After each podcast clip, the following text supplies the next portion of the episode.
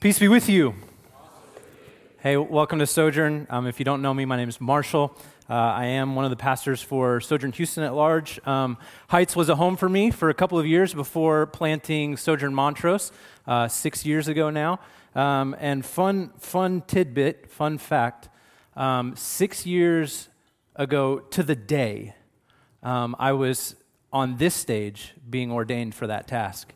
Um, and so, praise God for all that He's done in my own life the last six years, that I'm still here, alive, breathing. Uh, I'm thankful for that, but also still engaged in this ministry with you, uh, alongside you. Um, I'm thankful now to serve in, in a capacity where, where I serve our broader church planting efforts. Um, so, I'm the pastor of church planting, if we want to go by uh, official titles. Um, but again, it's a, it's a joy to be with you. I say this every time I come. It does feel like being back home uh, in a lot of different ways. And so, whether it's familiar faces uh, or just even this room uh, where many prayers have been said, um, many spiritual battles uh, fought, and I believe uh, even won uh, in these in these four walls. And so, uh, again, it's a, a, pleasure to be with you. Um, if you're a guest, uh, just want to say welcome to you. Uh, glad that you're here. I'm not normally here, so my job actually um, is to make you pine for your regular pastors. And so, uh, I am not as eloquent as Drew Knowles. I'm not as uh, emotionally intelligent as Dodds Pengra. I'm not as sort of um, uh, well thought out and planned out as a Brandon Barker. Uh, and at the same time, my hope is um, that what I believe it was George Whitefield said is true, which is that there are other men uh, who may preach the gospel better than me, um, but there is no man that preaches a better gospel. Um, and so we're going to jump into Jude this morning. Um, it's going to be a flyover. We're going to actually probably hear more of God's word than me talking this morning, which I like. Um, and it's, it's I mean, it's, we, we read a portion of it, but it's just one page uh, among thousands in these uh, words that God has given us. And yet, um, in the words of Origen, uh, who was one of our early church fathers, uh, he said this Jude wrote an epistle consisting of few lines indeed, but filled with the vigorous words of heavenly grace. And so, my only hope this morning is that we'd be satisfied, satiated, filled to the brim with heavenly grace. So, let's pray and ask the Lord to do that, and then we'll jump into Jude. Father, thank you for this morning. Again, Lord, we're grateful to be gathered together as your people called by your name. And Lord, we know that you intend for your people to be a holy people a distinct people, set apart, different from the world around us. And yet, Father, we are also keenly aware that we, in and of ourselves, are powerless to bring that change to make ourselves distinct, to make ourselves different. We know, Lord, that you intend to transform your people from one degree of glory to the next. And we know at the same time, God, that that is work that only you can accomplish by the power of your Spirit. And so, Lord, we ask that your Spirit would be among us this morning, that it would be teaching us, that it would be shaping us, molding us into everything that you intend for us to be, so that in this time, in this place, you might have a people for your own possession, a people who, in our words and in our lives, declare the excellencies of you, our glorious and most merciful God.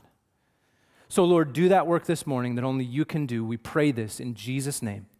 Amen. Uh, well, yeah, like I said, we're just gonna we're just gonna walk through it. It's gonna be very informal. We're gonna go verse by verse, and it's gonna be hopefully uh, helpful and good. Um, there's a lot of context that leads us ultimately up to those final verses of the passage uh, that Kyle read for us, and so we're gonna we're gonna race through that to get to there. But starting in verse 1, it says this Jude, a servant of Jesus Christ and brother of James, to who? To those who are called, beloved in God the Father, and kept for Jesus Christ. May mercy, peace, and love be multiplied to you. What a beginning, right? Jude, a servant of Christ and brother of James. Now, there's, this is just a total side note, um, but I had to include it. Um, what we might miss here is that James is Jesus' brother. So, what that means is that Jude, being James's brother, means he's also Jesus' brother. And this is one of the many reasons that I believe Jesus to be the real deal, because there aren't many brothers that I know that would be willing to crown their homeless brother king of the universe and then call themselves his servant. Just saying. Moving right along. But he's writing to those who are called, to those who are beloved, to those who are kept all of those things, wonderful comforts to us this morning, right? If we're here and we are in Christ, we've called upon His name for salvation, we're relying upon His broken body and shed blood on the cross, His victorious resurrection in defeat of our sin and death, and His glorious ascension to the right hand of the Father to reign and rule over all of creation for all of time. If, if that is us this morning, then we have been called to that. He's called us into his presence. He is called us to be, in Jude's words, beloved by God. He's called us to his own love. And he will keep us there for the sake of the sufficient and good and glorious work that Jesus has done on our behalf. And because we're called, and because we're kept, and because we're beloved by this glorious, almighty God, Jude says, according to that, according to that truth, according to that reality, according to your station, may mercy, peace, and love be multiplied to you. Multiplied. May God's mercy, may God's peace, may God's love be multiplied to us. Man, that feels good. It feels good to read this morning. It feels good to be reminded of those things this morning. And it feels good to know that everything that Jude is about to say, everything that he's about to write, is in fact, by virtue of those two verses, not just written to those whom he was writing to in this historical moment, but is also written to and for us. So let's keep reading.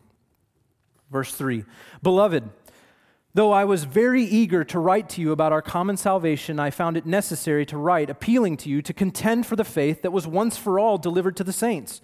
For certain people have crept in unnoticed, who long ago were designated for this condemnation, ungodly people who pervert the grace of our God into sensuality and deny our only Master and Lord, Jesus Christ. I don't know about you, but those two verses compared to verse 1 and verse 2 are like a proverbial e brake. Right? You can feel the screech in the tires. You can feel the turning of the wheel. You can feel the gravity turning you about face. All of the wonder and the glory and the joy and the peace, mercy, and love of being called, kept, and beloved are all of a sudden turned into this present reality? What just happened? It's like, it's like Jude kept the intro into what we now know was going to be his first letter and just kept writing because he didn't want to start a new papyrus. But what does he say? He feels an urgent need to write to this group of Christians, to those who are called, to those who are kept, to those who are beloved by God, kept for Jesus Christ, to make them aware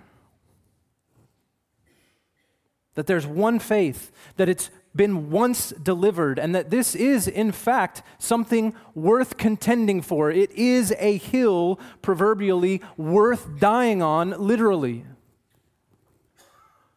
I don't know about, about you, but um, we are in an age where it feels like every hill is a hill to die on.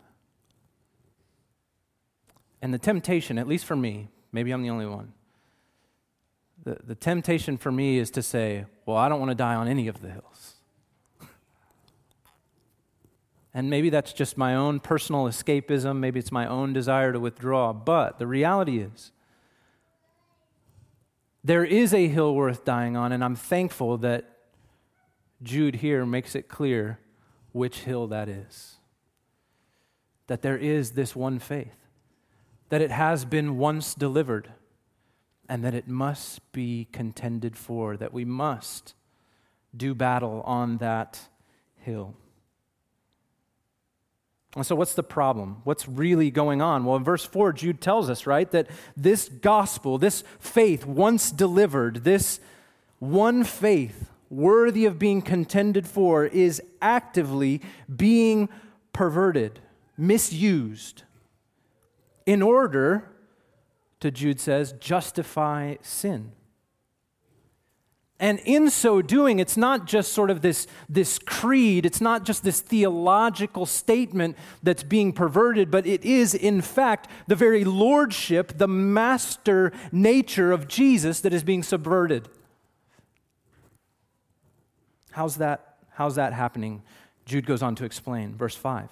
Now, I want to remind you, although you once fully knew it, that Jesus, who saved a people out of the land of Egypt, afterward destroyed those who did not believe.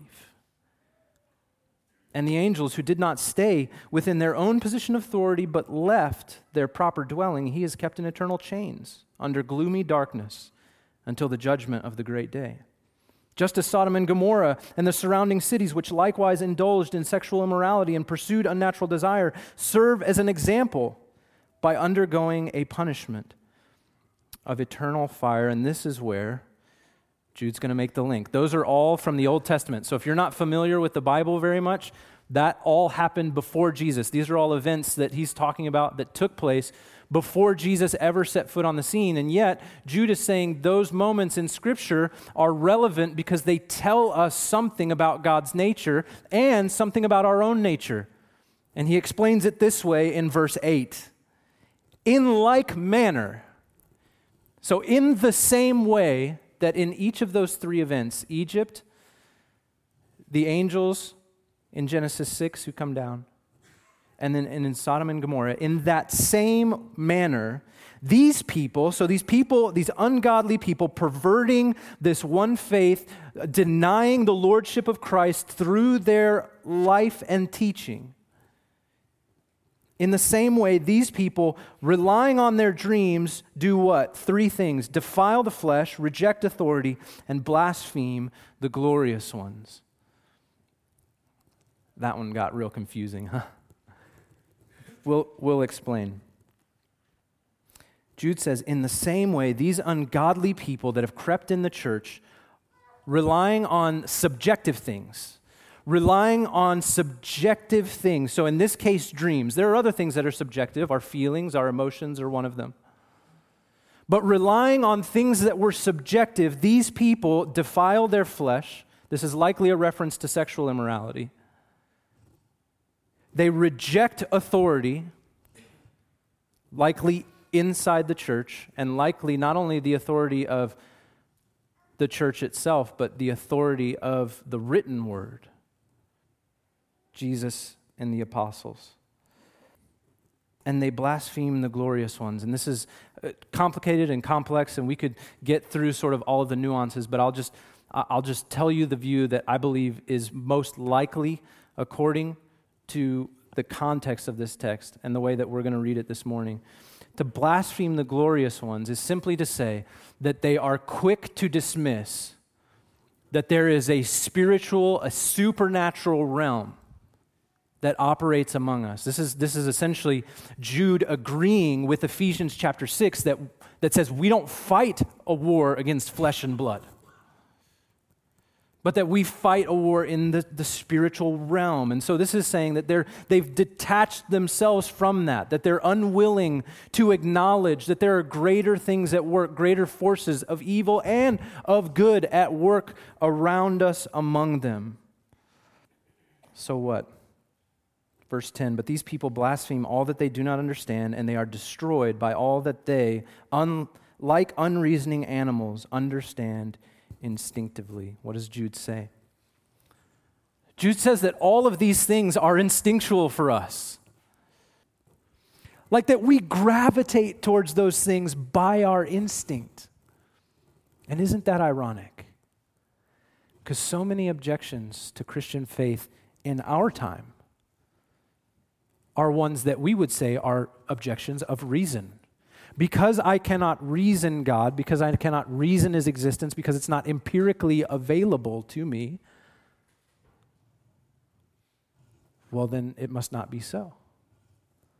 And Jude goes on to say, well, actually, all of your reason, because you are human, is unreasonable. Ironic. Keep reading, verse 11. Woe to them! For they walked in the way of Cain and abandoned themselves for the sake of gain to Balaam's error and perished in Korah's rebellion. Again, these are Old Testament references, but verse 12 says this These are hidden reefs at your love feasts. They feast with you without fear. Shepherds feeding themselves, waterless clouds swept along by winds, fruitless trees in the late autumn, twice dead, uprooted, wild waves of the sea casting up the foam of their own shame, wandering stars for whom the gloom of utter darkness has been reserved forever. We're a long way from verse 1 and verse 2. But what is Jude telling us? He's telling us that relying on this inner subjectivity, that giving ourselves over to our own authority is actually to to sail into the harbor with hidden reefs that will sink the ship. It is actually to be led by shepherds that only feed themselves. So, not a shepherd, right? Not a shepherd that's going to take care of you, that's going to feed you, that's going to make sure you have what you need around you, going to protect you, but who's just going to feed himself. A waterless cloud a cloud that you would look to for hope and for rain and for sustenance and to grow your crop. It's waterless. A fruitless tree in late autumn, the time when it should be producing the most fruit. And so Jude is only making clear for us what I think is sort of patently obvious throughout Scripture, which is that when we go our own way, when we f- make ourselves the authority, we find ourselves shipwrecked, hungry, thirsty, and without sustenance. And so, what's, what's the answer to that? Well, let's keep reading, or what comes of that. It's not only those things, that's our experience in the world, but here's what happens after. Verse 14 It was also about these that Enoch, the seventh from Adam, prophesied, saying, Behold, the Lord comes with 10,000 of his holy ones to execute judgment on all and to convict all the ungodly of all their deeds of ungodliness that they have committed in such an ungodly way, and of all the harsh things that ungodly sinners have spoken against him un- ungodly's a theme there, huh? These are grumblers, malcontents, following their own sinful desires. They are loudmouth boasters, showing favoritism to gain advantage. So listen, it's not only that the life experience of those who follows these this way, this subjective way, of being their own master, that they experience a life that's characterized by emptiness, destruction, pain.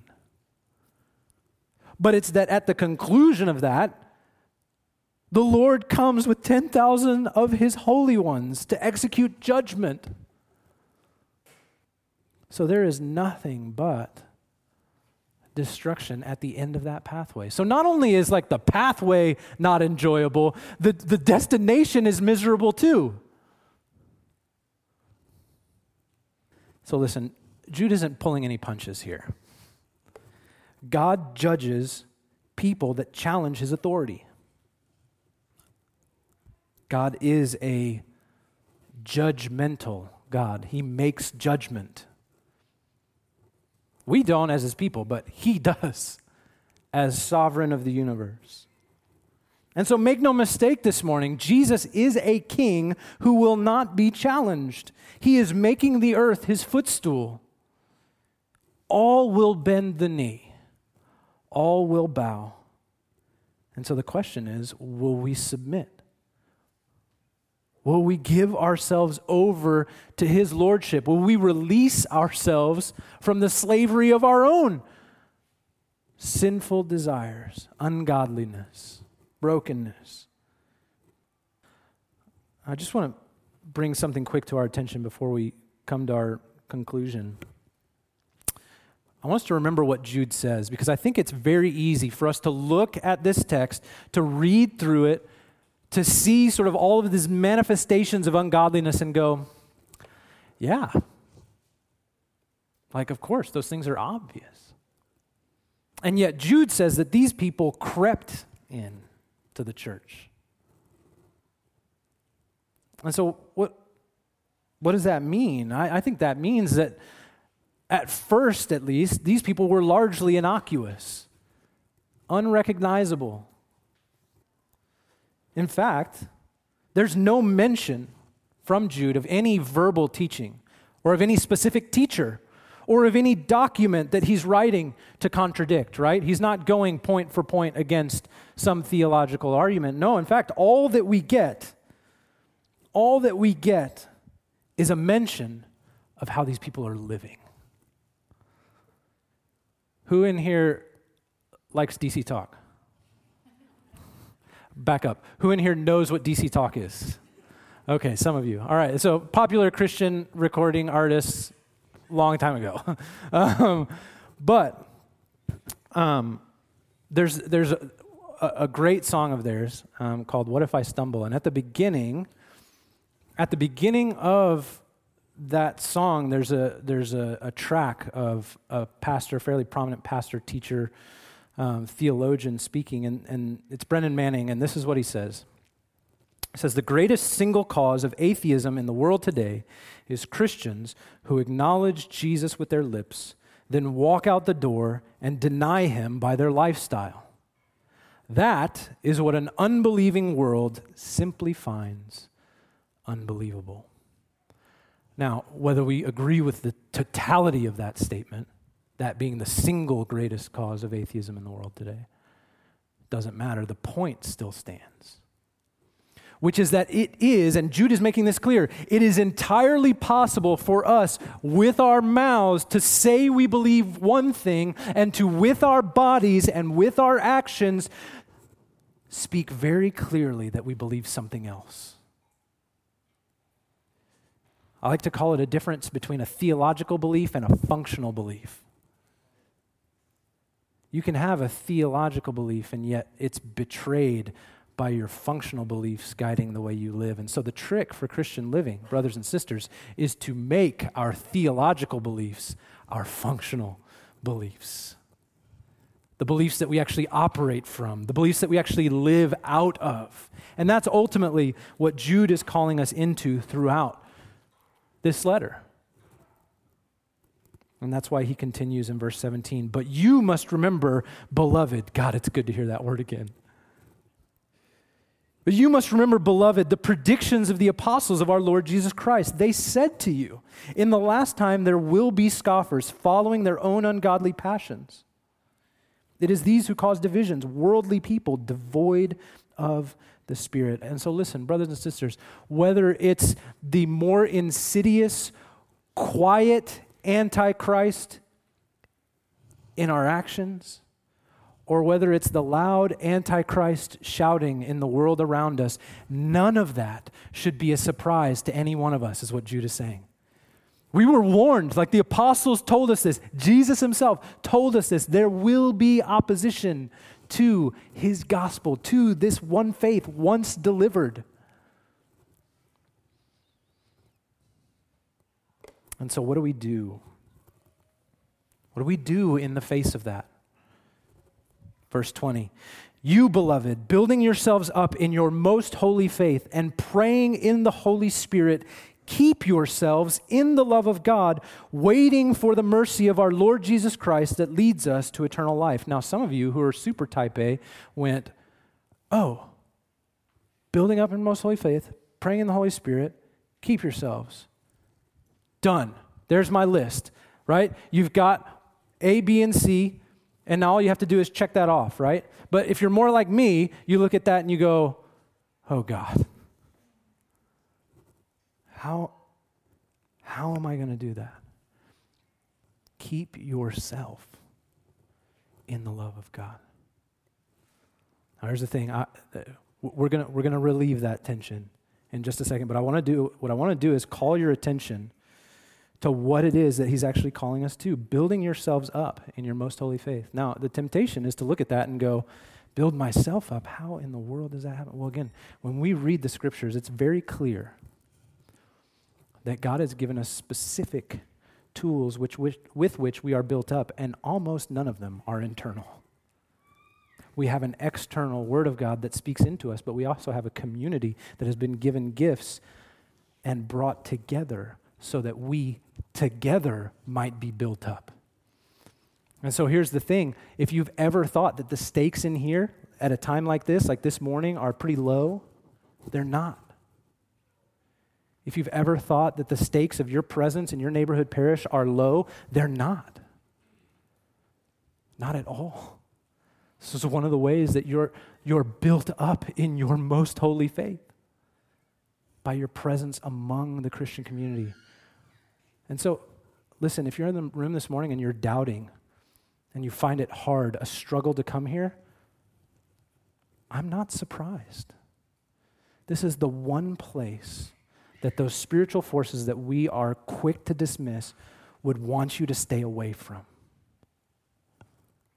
Because this is the place where your faith will be built up. This is the place where we together pray in the Spirit, asking the Lord to do what only He can do in us, to transform us from one degree of glory to the next degree of glory. These things happen together. Keep yourselves in the love of God, waiting for the mercy of our Lord Jesus Christ that leads us to eternal life and have mercy on those who doubt. Save others by snatching them out of the fire. To others, show mercy with fear, hating even the garment stained by flesh. Now, again, I think in all of Jude, there could be a temptation for us to look at everything that's happening and go, man, we really just, like, we got to keep this world thing at, at, at arm's length. And I get that.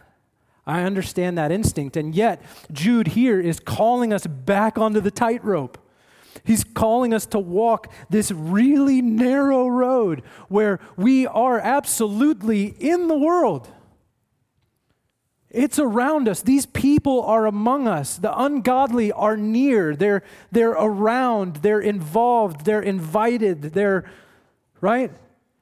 And at the same time, we are distinct. We're holy. We're set apart. We don't engage in the same works of ungodliness. That's a hard place to live. And yet we walk that path because we've been shown mercy. And so we extend that same mercy to others.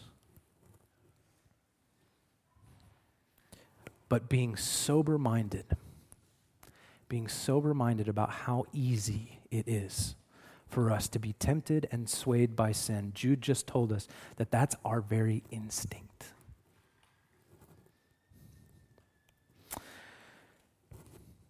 Jude concludes this way. Verse 24. Now, to him who is able to keep you from stumbling and to present you blameless before the presence of his glory with great joy, to the only God, our Savior, through Jesus Christ our Lord, be glory, majesty, dominion, and authority before all time, and now and forever.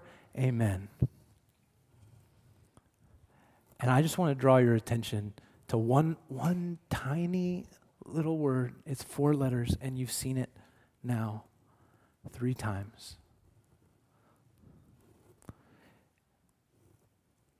In the greeting, Jude makes it very clear that if we have been called by God, if we are beloved by God in Christ, then we are kept for Christ. We're kept.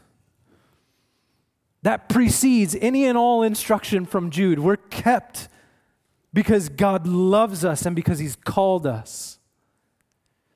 And yes, there's absolutely things that He's called us to avail ourselves of His Word, the community, the sacrament this morning, all of those things that He's called us to, to step into so that we might keep ourselves as well. But the reminder again right at the conclusion, to have those bookends be so very clear that it is Him who is able to keep you from stumbling and to present you blameless before the presence of His glory. Like, I don't know if we really understand what He means when He says that. Before the presence of God's glory. If you read in the Old Testament, right, God's glory is not something that you want to show up anywhere because most people that witness it end up dead, blind, or some sort of incapacitated. It is that holy, it is that distinct that we, like, we can't even stand in its presence. And yet, here, Jude makes it clear that because of Jesus, we are able not only to not stumble, but to be presented blameless in the presence of that self same glory. That's good news this morning. That's good news. And so, listen. If you're not a Christian in the room this morning, um, uh, there could be any number of reasons why that's the case. Um, but I think, I think a lot of it um, could be that you have this view of God in your mind that maybe looks a lot like verses 14 through 16 this God of judgment who makes righteous judgment, who comes to destroy his enemies. And, and listen, I'm not trying to abate that. That's true of him. That is who he is. He will make things right. He will be just. He will enact justice. Wherever injustice has prevailed in the past, it will prevail no longer when he returns. Make no mistake about it. And Jesus is this authoritative person. Like, he, he just is. You can't escape it. It's kind of like C.S. Lewis said. He's either, he's, he's either Lord, he's a lunatic, or he's a liar. Which one? You don't get an, another option. That's why Jude says, to Jesus be glory, majesty, dominion, and authority, which like that's that big A word that we don't like. That we are naturally inclined to try to get ourselves out from under.